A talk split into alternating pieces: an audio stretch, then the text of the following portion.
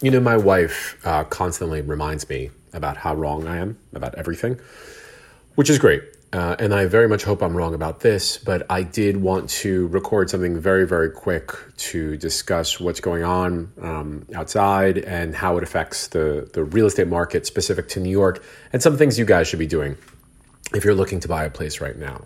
So, obviously, coronavirus is all over the news and it's affecting um, not only our personal well being, mental well being, but also the stock market, employment numbers, uh, oil and gas prices, and everything around us.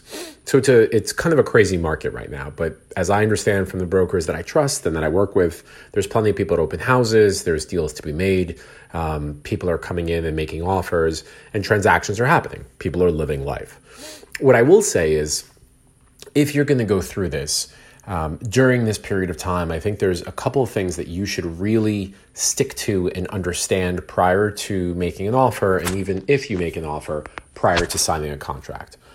The first and perhaps most important thing is to have a very, very candid conversation, a very lengthy conversation with a loan officer that you're going to work with.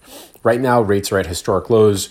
All of these people uh, in, within banks are working legitimately 24 hours a day sitting in their offices processing applications. So you need to speak to someone that's going to be able to dedicate the time required um, to deal with your file and not just make promises. That's super important. Everybody says that, but there should be follow through. People should get, be getting back to you very quickly. They should be responding fully to every single one of your questions. They should be answering every question that you have. And they should be having long conversations with you if you're a first time buyer to let them know, or to let you know, I should say, what their experience level is, whether or not they can handle this transaction, um, if they have enough back office help to deal with the, the processing surge that's going on now. Super important because if you're in a scenario where you have to get something done and this person has 50 files to deal with and they put you in the back of the line, that's not going to be helpful for you. So definitely have a truthful conversation with them, right? And have your BS meter ready to go. The second point about that is mortgage contingencies. So I pointed this out before. A mortgage contingency is a contingency in the contract that's al- that allows you to back out if a bank doesn't issue you a mortgage commitment.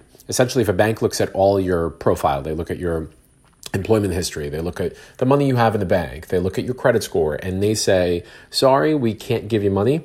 Um, if you have a mortgage contingency in the contract, which is pretty standard these days, and you can't get a loan, uh, or a mortgage commitment, I should say, you get your money back.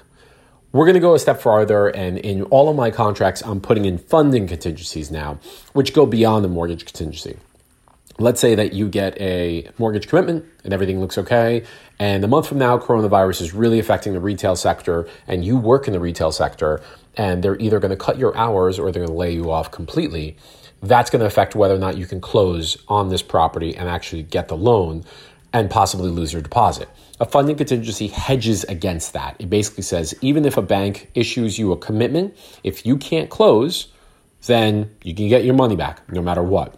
Sellers are going to push back, but I think as this virus spreads, as it affects the real estate market more and more, and I think it will, and it could be that I'm a neurotic guy from Brooklyn and a pessimist, but I think it's going to affect the market in ways in which we, we haven't seen quite yet.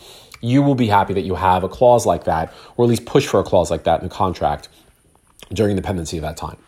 Leading me to another point, and it's something I'm happy to walk you through with the loan officer itself.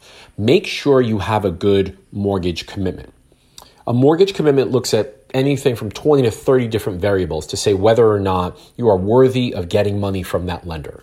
What some loan officers do because they just want to push paper and they want to get things done is they'll issue you a mortgage commitment but have 30 conditions that they need to clear. It's basically like me proposing to you and you saying yes, provided we live in Brooklyn, and provided we live in a townhouse, and provided I always keep my hair brown, and provided we go to Montauk in the summer, and I can't afford any of these things, so we're not getting married. But you get the point. There's way too many conditions to clear, and it puts you in a situation where if you don't get that funding contingency, you're already locked in with that mortgage commitment, and you may not be able to get your money back. If any of this is confusing, if you want to go through this, I'm here. But the point behind all this is your mortgage commitment should have as many conditions cleared before they issue you that commitment as humanly possible. Really important to do. Two, think about timing and contingencies. If you are crazy enough to do a buy sell, meaning you're buying a place, but you need to sell your place in order to buy that place, I urge you not to do that right now. I think doing that in optimal circumstances carries a lot of risk. I think doing that in a circumstance like this with coronavirus and with a crazy stock market and with employment numbers that could go wild over the next few months is tantamount to an Evel Knievel stunt over the Grand Canyon. It just doesn't make any sense. If you're planning on buying something and you need to sell something to do that, I can't tell you to do it, but if it was me, I would wait it out until things calm down because the market could roil um, and go this way or that, and you could be left in a situation where you lose your deposit. Another point about that is timing.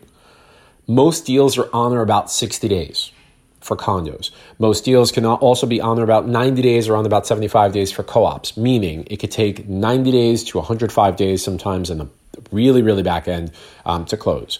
Sometimes as quick as 45 to 60 days. Again, in optimal times.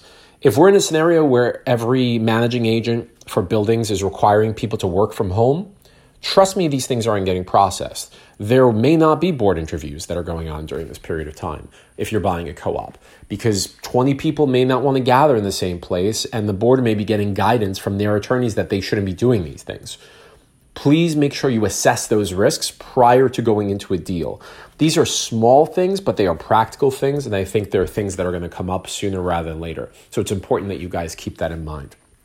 Understand that a deal could take a longer period of time, and so obviously speak to your lender at that point and make sure that the uh, rate that you have, the interest rate, if you locked it, you have enough coverage the lenders will only lock it in for a specific period of time. It could be anywhere from 90 days to 120 days. And beyond that, they actually charge you. So make sure you have that conversation with your lender and make sure you have that conversation with your broker about whether or not they think it's going to take longer to actually close this file than ordinarily would.